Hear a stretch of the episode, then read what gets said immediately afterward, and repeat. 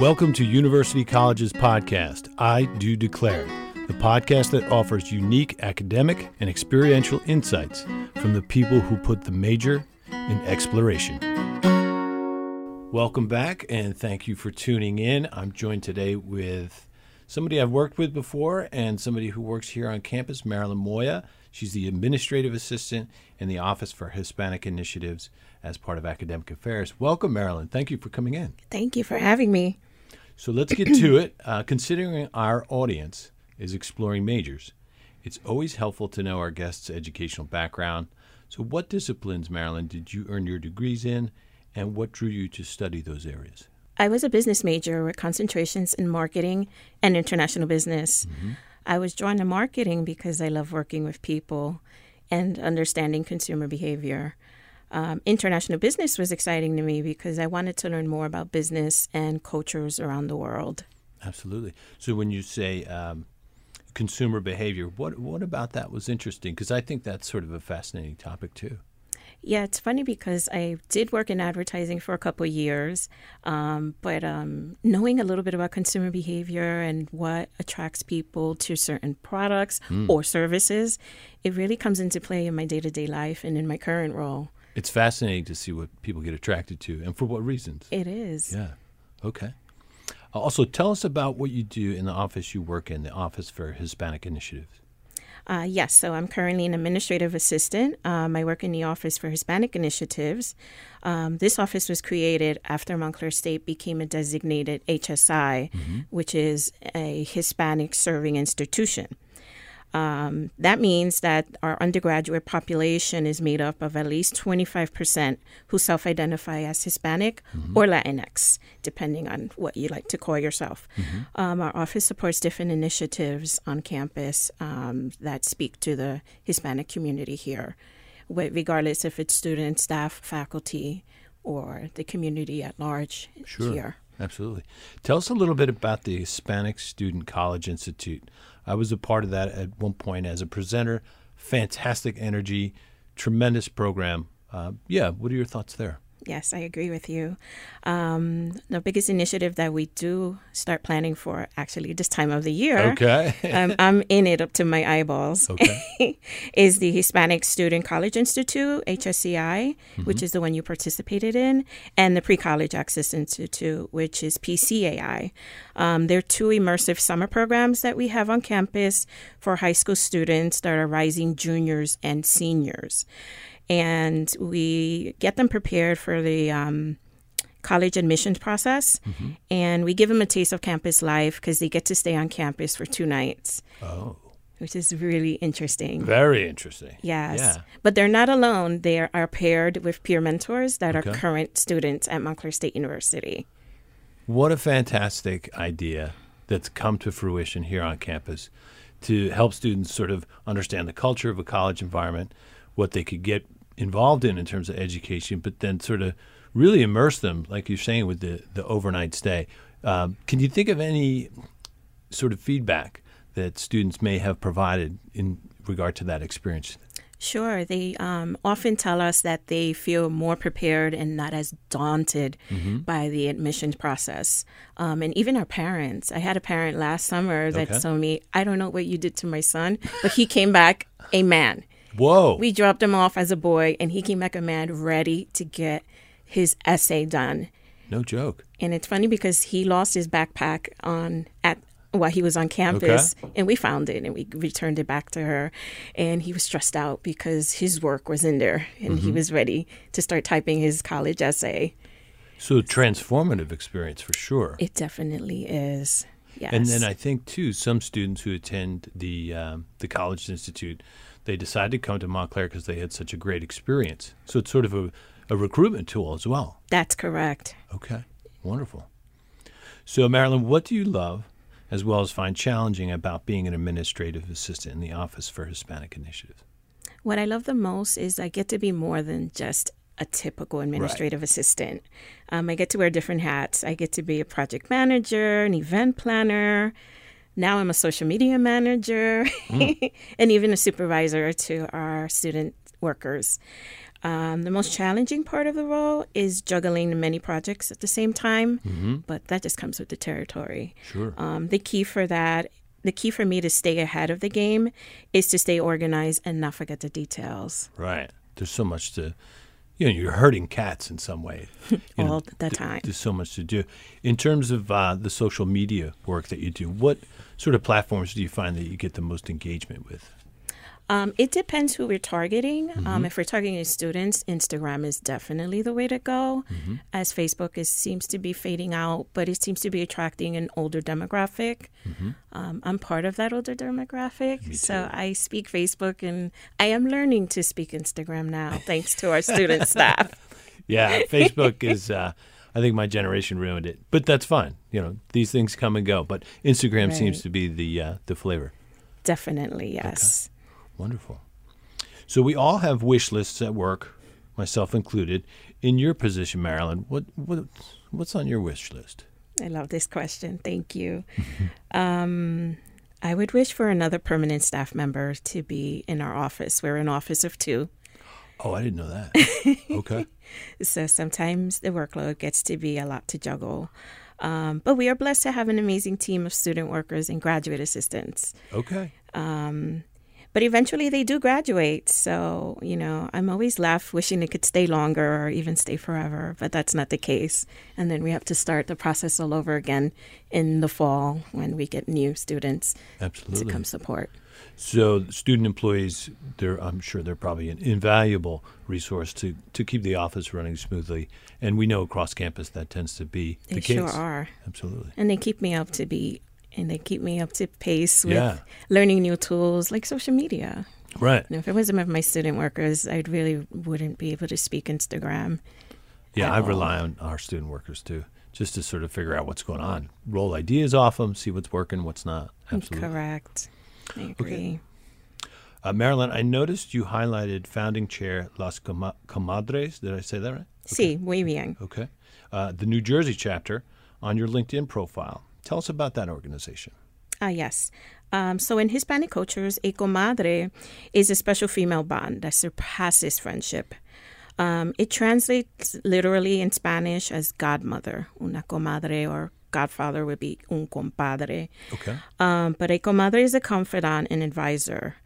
Um, the organization provides mentorship, friendship, and networking amongst Hispanic women across the United States. Um, during the pandemic, while I was home, I did launch the New Jersey chapter for Las Comadres Fantastic. in a virtual way. And we're still communicating virtually, but eventually we will do want to connect in person and Yeah. start to have more face to face time. What was it like to launch something of that magnitude during COVID? It was strange. Yeah. Okay. Very strange, but you know, we've gotten used to this Zoom way of living. Mm-hmm. And it was interesting because, you know, the COVID season had us in a in a state of flux and um it was it felt difficult and unnatural to connect via Zoom and different online platforms. But this made it more comfortable and you did feel connected. you know. Yeah, I think we've all sort of gotten acclimated to that method of communication and contact. But yeah, there's nothing better than being face to face, like you said. Maybe having some future meetings that way. correct. Okay. So now I I do suggest that you brag a little bit on this one if you're comfortable. but it looks like uh, you've had some recent honors. So tell us about being inducted to Tri Alpha, the National Honor Society First Gen, and serving on the planning committee. Yes. Um, I began as a volunteer for the First Gen Initiatives Committee, mm-hmm. um, and we were the ones to put together the induction ceremony for Tri Alpha and to just build the foundation for the student led organization, which now we have an e board and they're ready to take the realms mm. and move forward. But somebody had to start it. So that was our function in the committee mm-hmm. um, it gave me an opportunity to work with different people from the different offices on campus who I had never met or worked with, which was really unique. And then eventually, yes, I was inducted into Tri Alpha. Um, it was a very proud moment for me and my family, as the first in my family to attend college. Absolutely. And I wondered too, there, and you'll have to correct me if I'm wrong, there wasn't there a news item through Montclair State University Communications as well? That's correct. And the event was also recorded at the studio. Um, and um, thanks to the School of Communications and Media for presenting us that opportunity to have this recorded and on, on record. Nice plug there. Yes. Fantastic. Okay. So this podcast's audience, Marilyn, as you know, is primarily pre-major freshmen and sophomores. Knowing what you know now, what advice would you give yourself as a freshman and or sophomore? Yes. I would tell my younger self that it's okay not to know. Mm-hmm. This was something that really bothered me as a student because I didn't have a clear path of what my what, what my major would be, what kind of line of work I could see myself in. Um, it's okay not to know what your major or career will be. Um, some people know exactly where they want to go and they pursue it, and some of us don't, Mm-hmm. and that's okay. Um, it doesn't mean you won't be successful or happy because it took me a long time, but I'm finally in a place where I love to be and I love serving my students. And it took a while to get here, but I figured it out, and you will too. I love that advice because I think it really rings true. You know, you don't have to know everything. And I think that's super important for pre major students because oftentimes they may be thinking, look, I need to know all of this right now. Right. Decide, start taking classes, not waste time, not waste money, that sort of thing. But you're right. It takes a number of different events, people in our lives, experiences that we get involved in to sort of put us in a different direction, possibly. So, Absolutely. yeah, I agree. I agree with you. other thoughts on maybe your your journey to where you are because I know you and I have worked together uh, in the past in terms of career services, and you were always you were always bringing great information to the table, talking about uh, you know where your interests lie. Uh, I'm wondering if you could talk a little bit maybe about uh, career services and maybe the the benefits that some students might hear, might be able to take advantage of here. Sure. Career services um, was invaluable to me, even as an alum, believe it or not. People think career services only services our students that are currently here, but the connection stays beyond, you know, graduation dates. And I was able to come back and work with you, fortunately, as an alum who was in the middle of a pivot at the time. Right. We're all used to this word pivot, and we know how important it is. And I think that you constantly need to keep growing and learning. Um, right now, I am considering graduate school, and I'm actually working on my application. Oh, no kidding. Let's, Yes. Let's open up that for a second. what are you thinking in terms of degree? I'm thinking of pursuing an MA in higher education. Come on, all the way. This is where my home is going to be Yeah. in higher ed. And hopefully, I'll stay at Montclair State as long as they'll have me. Me too. so interesting. Yes, So, at this point, you're working on the essay. I am. Okay. My personal statement. Okay. Yes, And- I have a very rough outline, but my sister's a writer, so she's gonna be helping me. And isn't that the key, though? And that's similar to what we talked about with career path and finding certain things. We need people in our corner. Yes. So the whole networking thing. And I know you're fairly well connected given the work that you've done outside of Montclair State University with your organizational work as well as on campus. If you would, maybe in as a, as a, a final thought, uh, maybe some thoughts on networking and how that can be helpful to students here at Montclair. Sure. Um, networking needs to start before you graduate. That's my mm. biggest tip. Um, mm-hmm. I always advise my student workers to start getting their LinkedIn profiles ready mm. now because they think it's it's a tool for professionals once they're established. Mm-hmm. And I say no, but you have to start building your networks now because you're building networks here Right. already. You know, who do you think is in your network? Your professors, your mm-hmm. peers, you know, the offices you work in. Mm-hmm. You know, these are great resources because guess what? They know other people and they know people outside of Montclair State, Right. you know, so that's going to grow your network even better. That's perfect advice because I think what you, you hint at is the people that are, are first person connections, like family members, Right. sometimes faculty, staff, that sort of thing. It's often their connections beyond them that help us to, to grow this exponentially. And hey, I know somebody who knows somebody who can help you with X. And I think that's, you know, the way to to sort of navigate much of what it is that we do professionally and personally. Yes, you're so right. Absolutely. Well, any final thoughts, Marilyn, before we finish up?